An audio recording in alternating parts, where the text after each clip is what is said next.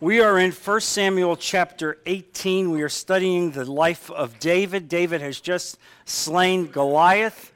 Uh, he's on top of the world. People are acclaiming him, and we're going to study a chapter that's going to show us how we walk with God even when things don't go exactly as we would expect. How do we live a life as a godly person when, when the elements turn against us? When the world, all of a sudden, those people in authority no longer respect us. Uh, and that's what we're going to see here uh, in this particular chapter. Here's a season that you're going to see David as he's being acclaimed by the people, that Saul has determined in his heart through jealousy, through an evil spirit, that he will destroy David. Uh, and he has become increasingly jealous of David. And so you're going to see the juxtaposition of these two forces, the evil surrounding Saul, the jealousy, the envy surrounding Saul, interposing itself against God's man, David. And so there's a lot of lessons for us to, to look here and see how we walk as godly men uh, in difficult times. So First Samuel chapter eighteen. Let's begin reading the first seventeen verses here. After David had finished talking with Saul, Jonathan became one in spirit with David, and he loved him as himself. From that day, Saul kept David with him and did not let him return to his father's house. And Jonathan made a covenant with David because he loved him as himself. Jonathan took off the robe he was wearing and gave it to David along with his tunic, and even his sword, his bow, and his belt. Whatever Saul sent him to do, David did so successfully. That Saul gave him a high rank in the army. This pleased all the people and Saul's officers as well. When the men were returning home after David had killed the Philistine, the women came out from all towns of Israel to meet King Saul with singing and dancing, with joyful songs and with tambourines and lutes. As they danced, they sang, "Saul has slain his thousands, and David his tens of thousands." Not good. Saul was very angry. This refrain galled him. I like the way the Bible writes it. Bible writes it. This refrain galled him. They have credited David with tens of thousands, he thought, but me with only thousands. What more can he get but the kingdom? And from that time on, Saul kept a jealous eye on David. I want to stop right there as we... We uh, begin to uh, unpack this. And so you see here, God elevating David in every way, everything that David is giving, uh, every assignment that he's given, because he's a godly man, because he walks with God, uh, God is with him and blessing him. Um, and and uh, he, he has unbelievable success because he has submitted himself to God. Uh, I can't emphasize this enough to us, that even though you may be talented and even though you may be gifted, unless you are bowing yourself in submission to God, you will not be fully blessed. Yes, you may have some success in your life, uh, and yet there will be more to go. And this is what God, try, God tries to teach us here in this lesson. And so you see how God is doing that with, with David. And one of the very early things here that, that uh, strikes me is the fact that God has put Jonathan, Saul's son, and effectively the heir to Saul as king, put Jonathan and David together. Uh, and Jonathan is a special man. Jonathan is a man who, irrespective of how his father acts, Jonathan, Jonathan is God's man. Jonathan sees the fact that, that David is anointed. David is anointed. And so as a result of that, he gives and makes a covenant of friendship with David. Uh, that though, so he treated David as if they were one. They, they are effectively united in friendship. And this strikes me as a special lesson for us today, how God wants to give us godly friends. You need godly men in your life. You need to have somebody who prays for you, somebody that cares for you, somebody who you can speak to, somebody who thinks so highly of you that they will speak to you when maybe your life is not in accord with God's will. You need to have that kind of friend. Uh, and you have to ask God to surround you with those kind of people.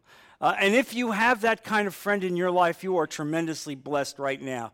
Uh, and, and look at how uh, God talks about this in this passage, about how Jonathan does this. It says, Jonathan took off the robe he was wearing and gave it to David along with his tunic. And what does that mean? It means he's recognizing that this man will be king. Now, nobody told him this man is going to be king. All right? This has not become generally known. This is a prophecy and an anointing that Samuel did, and yet you see through the Spirit, through the Holy Spirit, that Jonathan recognizes he's in the presence of an anointed man. And so here's Jonathan, even though he himself, by the world's standards, would become the next king. He's the son of Saul. He would become the heir to that royal position. Yet he himself, bowing in position, bowing in submission to God, gives David his robe and his tunic. That's the sign of I'm recognizing who you are. I'm recognizing that God has anointed you. And and not only is, it, is does this speak of the fact that he's recognizing that God has anointed him, it also tells you that he gives him his sword, his bow, and his belt, meaning, I've got your back. I've got your back. When you go to battle, I will be there. I will be bound with you. I will help to protect you. You should know that I am in your camp. And this was a, a tremendous gift that God gave uh, David. And David grew to love Jonathan. He loved him so much that when Jonathan died, David referred to him as his brother. His brother. And so this is a lesson that you see as God puts David into the royal palace, as things are going to become dark, as Saul is going to attempt to kill David, you're going to see God elevating and protecting David, and one of the ways that, that God does that, one of the ways that God does that is that God puts godly people around him. Um, and so what you see here uh, is the juxtaposition of these two men, both having at one time been appointed by God, but one falling out of favor with God, that's Saul, and one walking in favor with God, David. And so there's so many things to be learned here. And so David is now residing in the palace. Saul does not let him go back to his family. He wants him there in the palace. And this passage here, you're going to see for the next five or six years, this is referred to theologically as the Gibeah years. Uh, and what you're going to see here is that David is going to have uh, increasing successes militarily, but as he does that, the anger and the vitriol and the envy and the jealousy of Saul will grow hotter and hotter. Uh, and we're going to see that in this passage as we continue to read this. And so as they return from the battle, the women line the streets, uh, and they're praising the army. Um, and you would think that being told that you have killed thousands, that you would be happy to hear that as a military person. Uh, David has killed his ten thousands. Saul has killed his thousands. Well, instead of instead of bowing in submission to God and recognizing that God has in some way anointed this man, you see what happens when you've lost your footing in terms of your relationship with God. You're no longer a humble, submissive person. Now it's all about you, me, I, I, I. How dare that? How dare they uh, elevate that man? How dare they say that that man has killed ten thousands when they're only saying I killed thousands? Now, it's laughable in some ways when you think about it that a guy would lose his mind over, over a mindless chant by a crowd of people. But it shows you that he remembered the prophecy of Samuel, who said that God has taken the kingdom away from you. Right? He remembered that prophecy. It lingered. And so there it is in the back of his mind, even as he sees the events unfold. Even as he sees this unfold, that he remembers, wait a minute, wait a minute. I remembered that the kingdom is being taken away from me. I'll bet this guy This interloper is the guy who God is putting in place of my kingdom. Uh, and so he, his anger and envy and jealousy rises up. Uh, and it says in verse eight, Saul was very angry. Uh, and it says from that time on, in verse nine, from that time on, Saul kept a jealous eye on David. What a sad commentary, isn't that? That you live your life under a spirit of jealousy and envy. And I would say to you that there are many men who call themselves Christians who live under a spirit of jealousy and envy. All right? There are many of us that live that way. We may not acknowledge it to anybody else, but in your heart of hearts, you have to respond to God about this. Do you have an ongoing spirit of jealousy or envy? Is there something in the world that you are jealous about? Is there some aspect of your life or somebody that you know that you have jealousy about? Is there some aspect of envy that has creeped into your life? Because I want to tell you something. That is poison. That is poison. That will destroy you. You cannot have that uh, effectively evolving in your spirit and think that you are walking as God wants you to walk. You need to ask God to, to take this away from you. You need to bow in repentance. Lord, forgive me. Don't let this spirit of jealousy or envy incorporate itself in my life. You are doomed. It's like a metastatic cancer. It will grow and grow and grow until it, it eventually consumes you. Jealousy and envy are absolutely evil. Uh, it's from Satan. It's a satanic spirit. And, and Satan knows our weaknesses. He knows how we are, how our human flesh is, how we look at other people and we, come, we become resentful of other people's successes. You know that. You look at people that you, you were raised with, or maybe in your social circle, and you'll see somebody have some kind of meteoric success, and do you say, oh, that's great news, I'm so happy for you. Maybe you say that with your lips, but on your heart you're going, you lucky son of a gun. You're so lucky. I can't believe you're this lucky. You're no better than I am. You know there's a lot of us that do this. All right? It's the natural human condition. God is giving us these lessons because he knows your human condition. You see, the point is not that coming into these issues is necessarily evil of itself, but the dwelling and the inculcating and the nurturing is where the evil takes place. Certainly, we all suffer momentary passions of envy. That happens. Oh, Oh, wow, look, I wish I, oh, oh. And then what God wants you to say is, Lord, forgive me. Lord, forgive me. Don't let me fall into this spirit. Don't let me continue to dwell in that spirit of jealousy and envy, because it becomes a poison. And you see it here uh, in every possible way. And so David is being praised. David's being praised. And you see in this comparison between David and Uh, and Saul side by side in the royal court. Side by side for a period of years they will be together.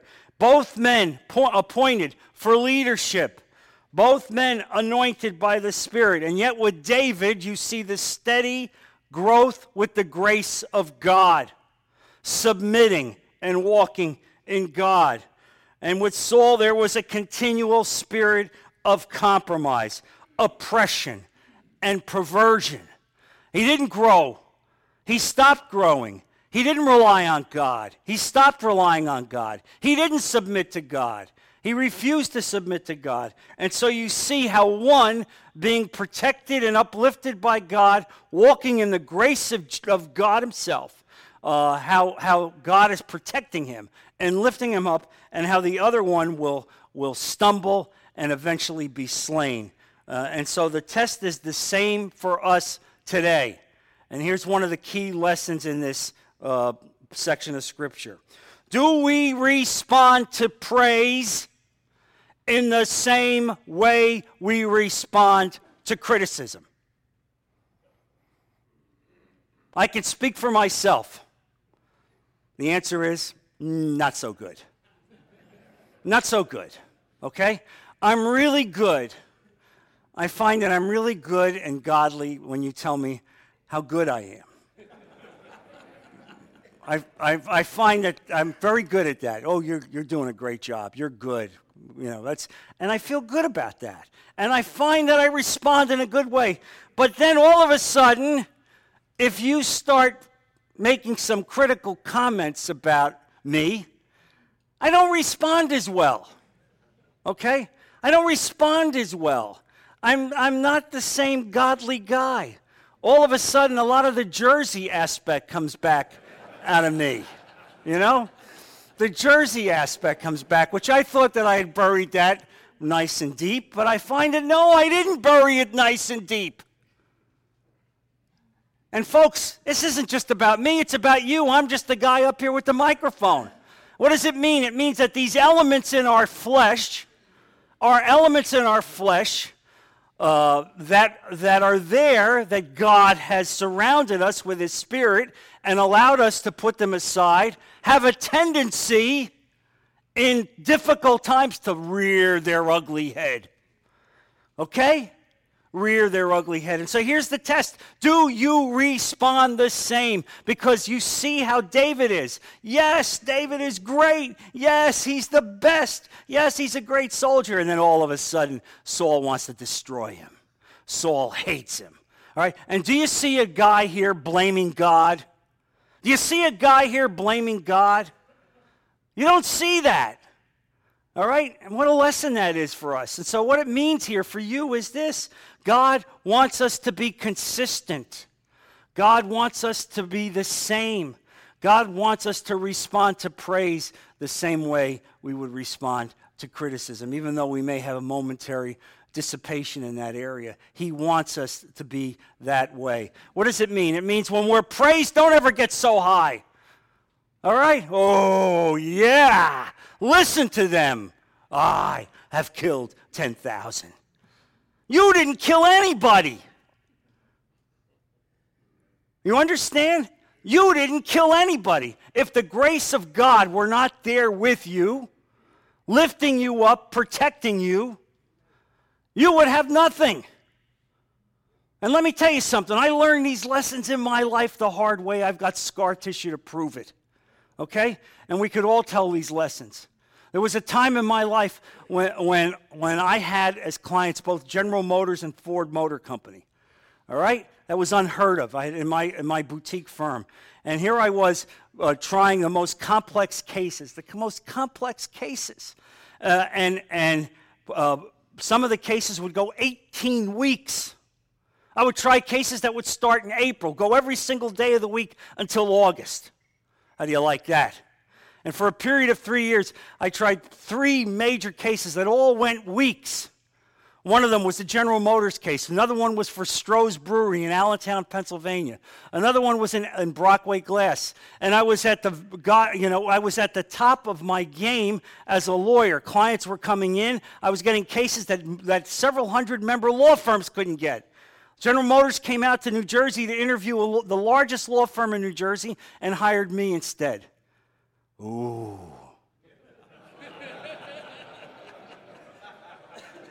Do I have to finish the O? Now I want you to know something. I'm a Christian. I'm going to church. I'm playing the organ in church for forty years. This is a Christian message I'm giving you. All right? Oh. And so here it is, these three major cases. In fact, one of the cases uh, in Pennsylvania, the judge's law clerk, which was a civil service position, after about an eight or nine day trial, halfway through the trial, a guy comes out and says to me, let me ask you a question. I'm forty-two. Let me ask you a question. Is your father still alive? Yeah, my, my father is still alive. Oh, he must be very proud of you. Oh, yeah. Oh, yeah. This is going good. This is going good. This is going good. Bzzz. Not so good. In a period of eighteen months, I lost all three cases. And they were cases that by anybody's analysis in the field of law, based on what I had done, I should have won. But in all three cases, there were extraneous events. One was a judge that was biased against General Motors. He was a former Internal Revenue Service general counsel. He detested General Motors. Another case, the judge in, in the uh, Allentown, Pennsylvania case was running for re-election. You think, by the way, you think you're going to get a fair shake from a guy running for re-election when you're seeking to cut millions of dollars from taxes for the Stroh's Brewery, when you're going to be subject to being elected by the people? Not so easy. All right, the same with Brockway Glass. And guess what? Not only did I lose, the taxes were raised. The taxes were raised. And here's here's insult to injury. And it was reported on the radio. How you doing, John? How you doing? Feeling good? Feeling pretty good, huh? You understand? It was God make, giving a message to me. Listen, big guy. Don't think it's your your smart or your intellect or your giftedness. Everything that you have is from me. And as easy as I can give it to you, I can take it away from you. You understand? As easy as I can give it to you, I can take it away from you. Yes, you're trying to live a life in accord with my will, but you still suffer from this momentary issues of arrogance. You understand? And and you lift, you have a tendency, we have a tendency to lift ourselves up. And let me tell you, I prayed. Oh, man, did I pray. God, don't let this happen to me. One judge said to me during the period, you know, Garippa, he says, you know what the word is about you on the street? The word is that if you want your taxes raised, people should hire you.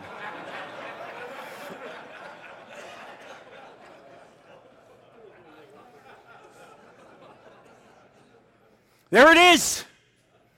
You see the heart of people. That was a judge saying that to me. Why? Because he had made a number of comments to me over the years about the amount of money that I had been making, the kind of cases that I have. And you see envy and jealousy coming and raising its head. And yet God wanted to deliver a message to me. Humble yourself. Humble yourself. Don't go around thinking that you're that that, that it's because of your intellect or your gifts that you are in a position where you are. God had given you those things. God has given you that. Wherever you are, whatever you have, God has given it to you.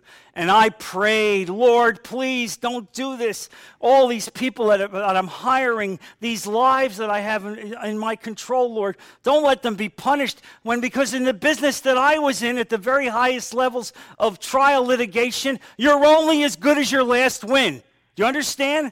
Nobody's going to come and hire you if all of a sudden you're a loser. They only come as long as you're putting wins up on the board. It's as simple as that. That's how corporate life is. And I prayed. And God answered that prayer because I took all three cases to the Supreme Court and I won all three cases on reversal. That was God. That was God.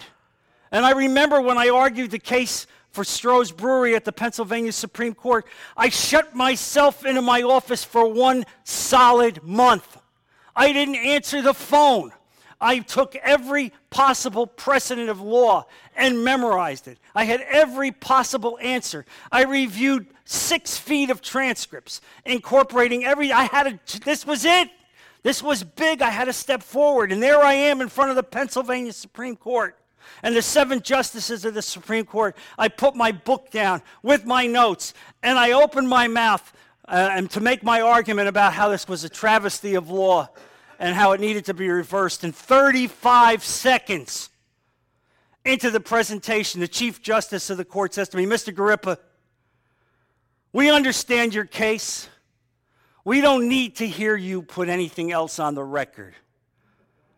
Is there anything else you really need to add? Ooh.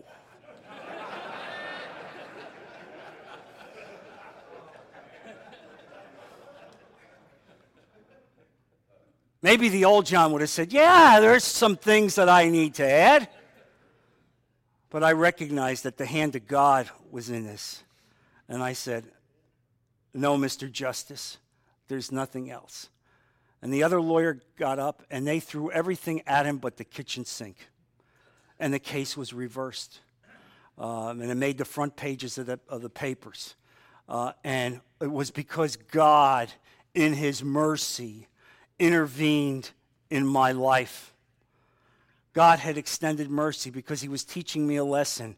Don't be lifted up in times of praise. Don't go thinking you're as great as, as your press releases are. Be, be grounded in God, and you see this tremendous lesson.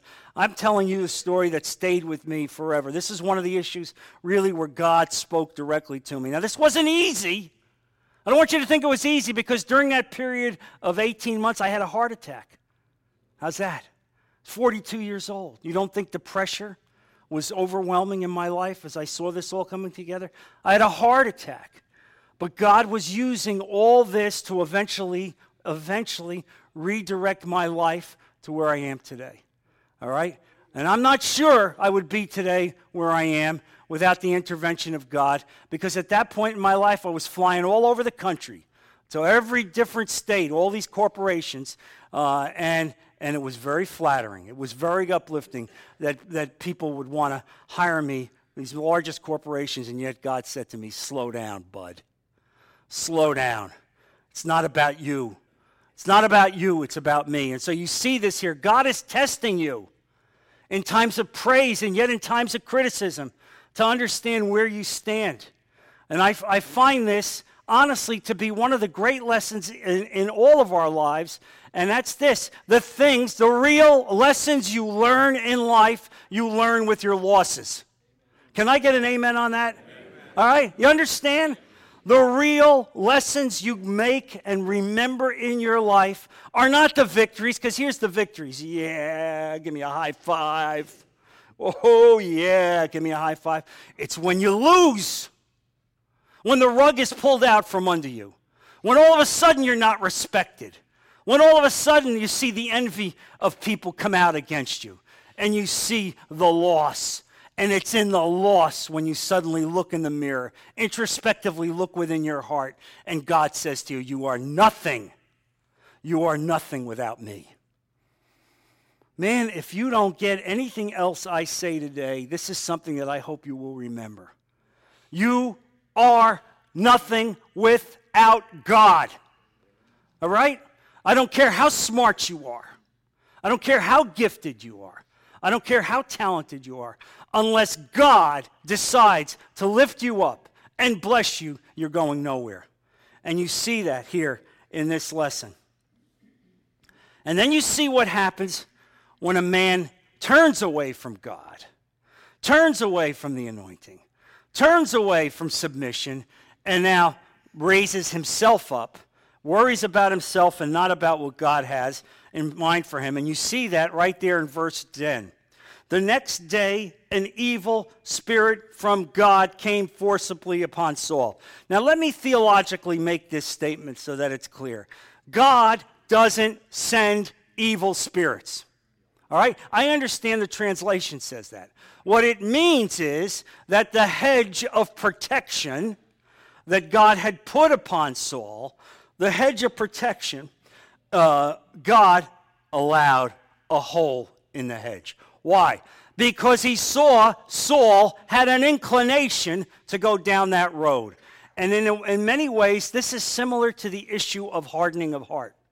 God sees when you when you come away. God sees when you desire, I'm not going to be close with you, God. I'm going to repudiate these things. I'm not interested in your walk. I'm not interested in submission. And so God says, after a while, that's what you want? That's what you want?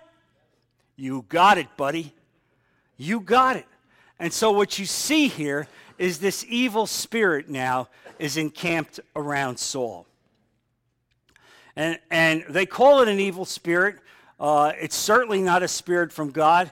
It may have been an overwhelming sense of depression, a sense of melancholy, a reflection of what, what should have happened, what could have happened, where I was, and how everything is devolving away. All of, all of these issues, and yet whatever it is, that spirit encamped itself around Saul, and he would not have peace. Lesson number two. You want peace in your life?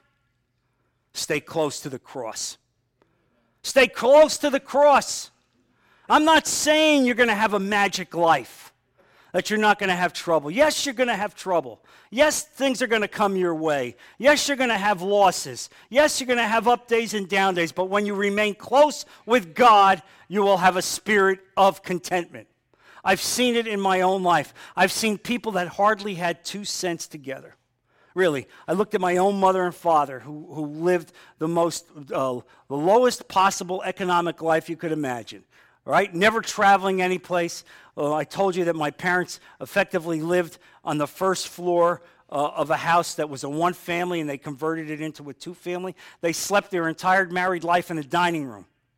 My sister had the one bedroom in the house, and I slept in the kitchen. Yet these people were unbelievably content. You understand? You could have millions upon millions of dollars and not have a spirit of contentment. Lesson number two, you want to be content? You want to be happy? Don't worry about the money. God gives contentment. You will have a, a life of contentment irrespective, irrespective of your finances. God will deliver that to you. And so you see here the opposite of that. Here he is, the king. He's the king. You can't get any higher. And yet what? The spirit, evil spirit is around him.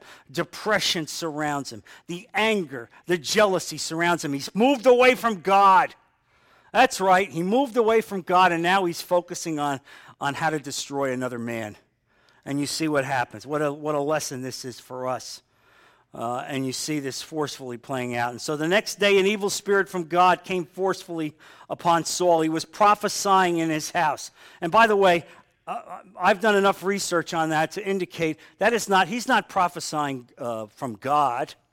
Effectively, he's under an evil spirit, and, and he's and he's saying evil musings. He's not within himself. He's losing his mind. He's losing control of himself. And you see this here in this whole passage. You see it here in this passage. Uh, and, and as we speak about this, you see him saying he had a spear.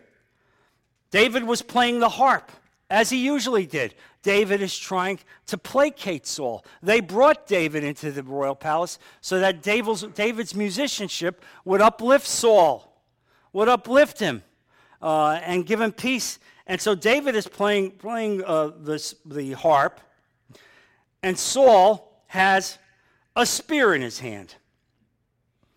Uh, and what happens next?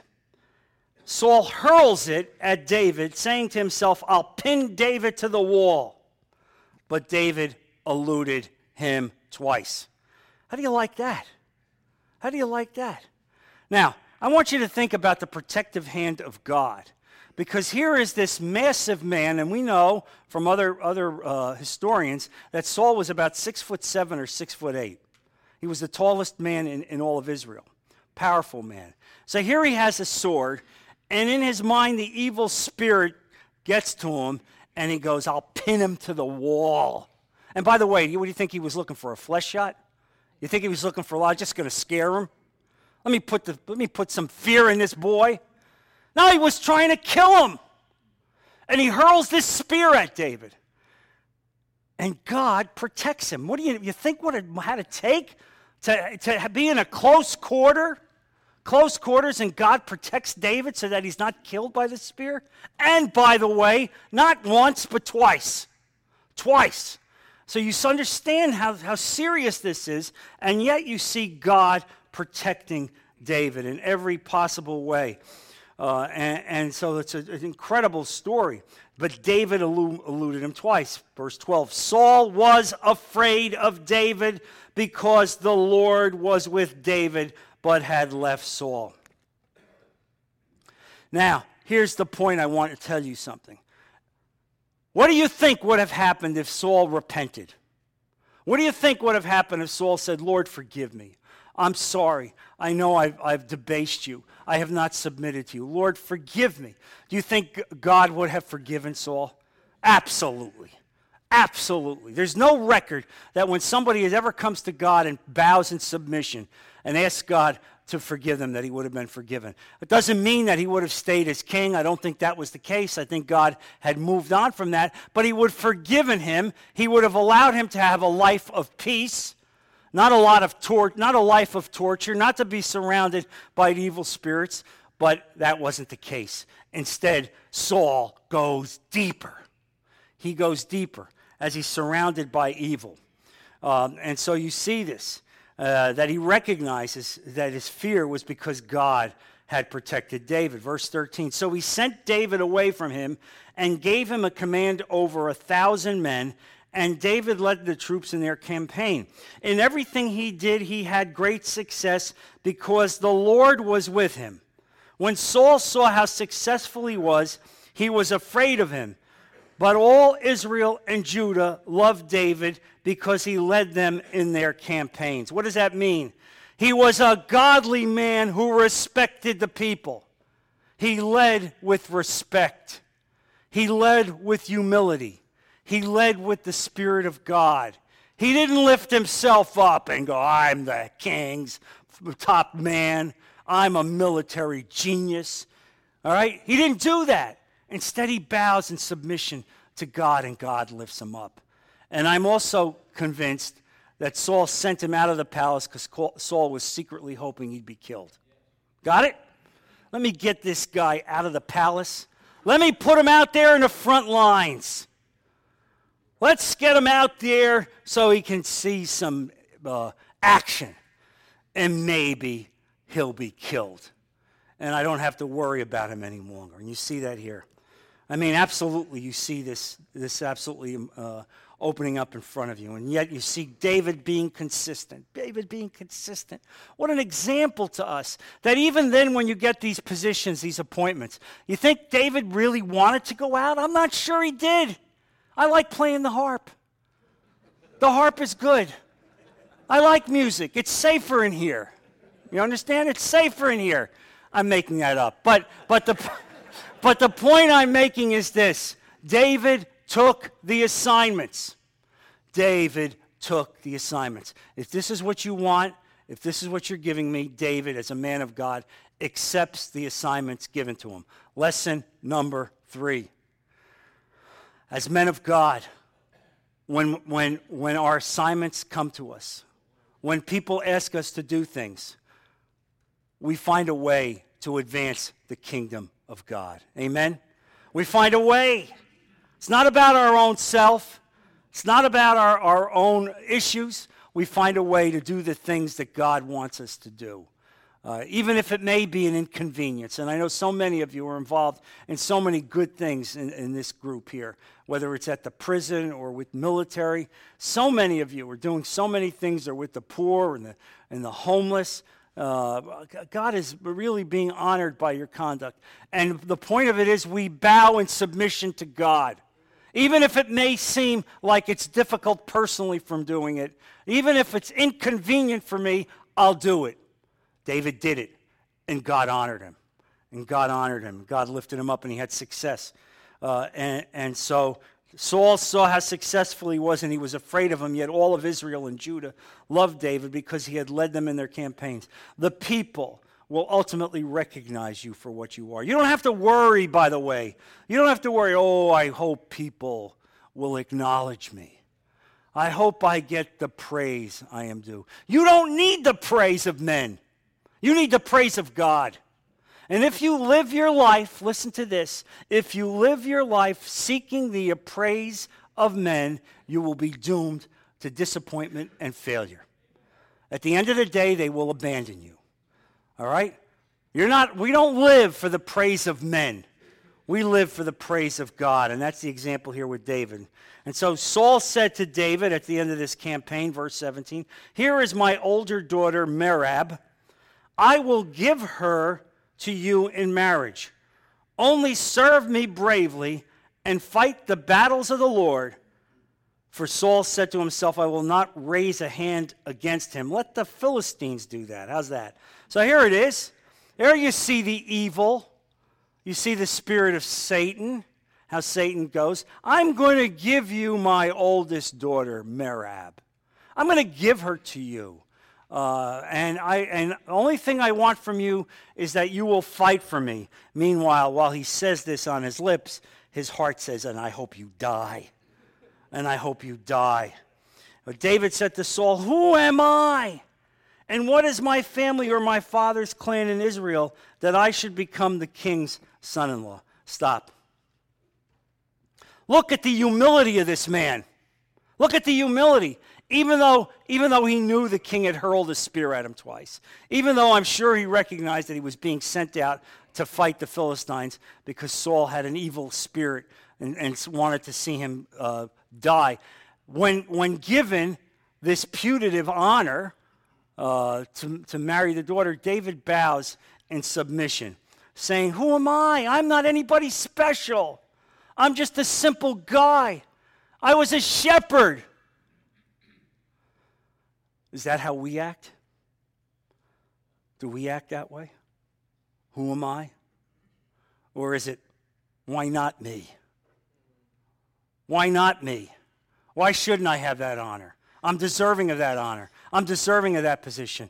Instead, God wants us to lower ourselves and be humble and submissive as he enters our lives. So when the time came, verse nineteen, for Merab, Saul's daughter, to be given to David, she was given in marriage to Adriel of Mahola. How about that? You think that's a nice smack in the face? How do you like that? You publicly promised your daughter to me because of what I've done for the kingdom, and now you publicly embarrass me by giving your daughter to another man. How would we react to slights like that? Would we blame God? Oh, God! How could you do this to me? I'm your, you know I love you, I've served you. How could you do this to me? Recognizing that, in fact, evil comes on the just and the unjust. There's a lesson here. You understand? Evil comes on the just and the unjust. The rain falls on the just and the unjust. Even though th- things go wrong in your life, don't think that it's because of God. Sometimes it's because of evil that is so pervasive in this world that you're stuck swimming around in it.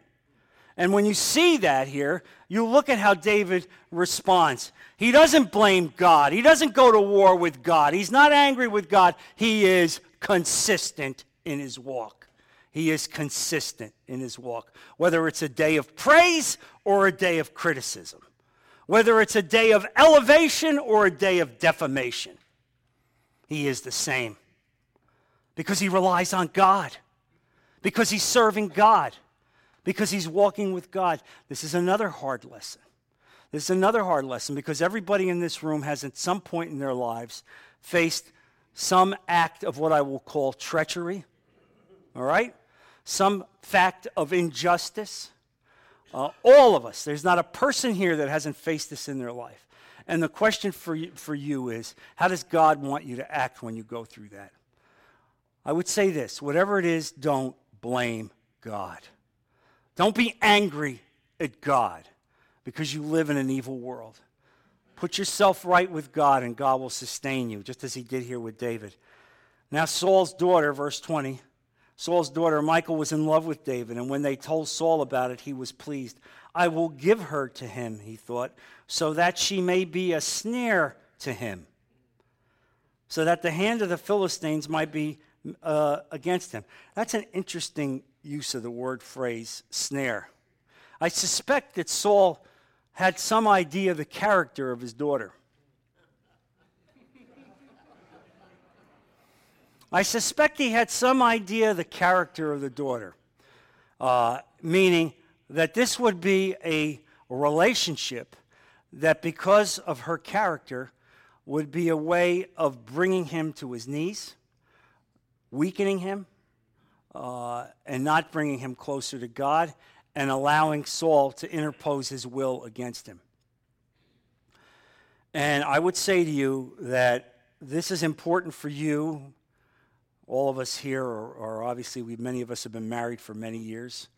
Some of us have been married two and three times for many years. But the, the, the point of this lesson is this, on this regard. There is no more important issue in your life or in your children's life, or in your grandchildren's life than the person that they choose as a spouse. None. None. Uh, and when you understand when the Bible speaks about being unequally yoked, it's very clearly what unequally yoked is. It means one person has a view of the Spirit of God and the other person has a view of the spirit of the world. You understand? You can't have a successful spiritual marriage in this world if your spouse does not share your spiritual ideals and goals. It's important. Now, many, many could find someone who maybe initially when they marry did not share those goals, and through the grace of God, God interposes his grace and mercy, and over a long-time relationship, they eventually come and walk together in the Spirit of God. But this is a big deal. This is a big deal. God wants us to walk in unity, in unity with the spouse, serving God.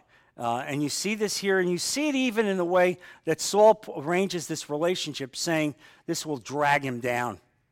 This will drag him down. This will be a snare to him. This will make him more subject to falling before the Philistines. We're going to end the lesson here at this point and continue it next week as we continue to see David living uh, in difficult circumstances in the palace of Saul. Let's bow in prayer. Heavenly Father, Lord Jesus, I thank you, Lord, for this lesson. I thank you as you've demonstrated to us the life of David and what it means to walk in times of criticism and how you want us to have a, a, a continuous walk that glorifies you, Lord. Not be subject to the vicissitudes of the ups and downs of life, and yet to be there constant, day in and day out, walking in your grace. Lord, I ask you that these lessons grow in our heart and resonate this week. Protect our men and bring them back safely next week to continue the study of your word. We put all of this in Jesus' precious name. Amen. Amen. God bless you.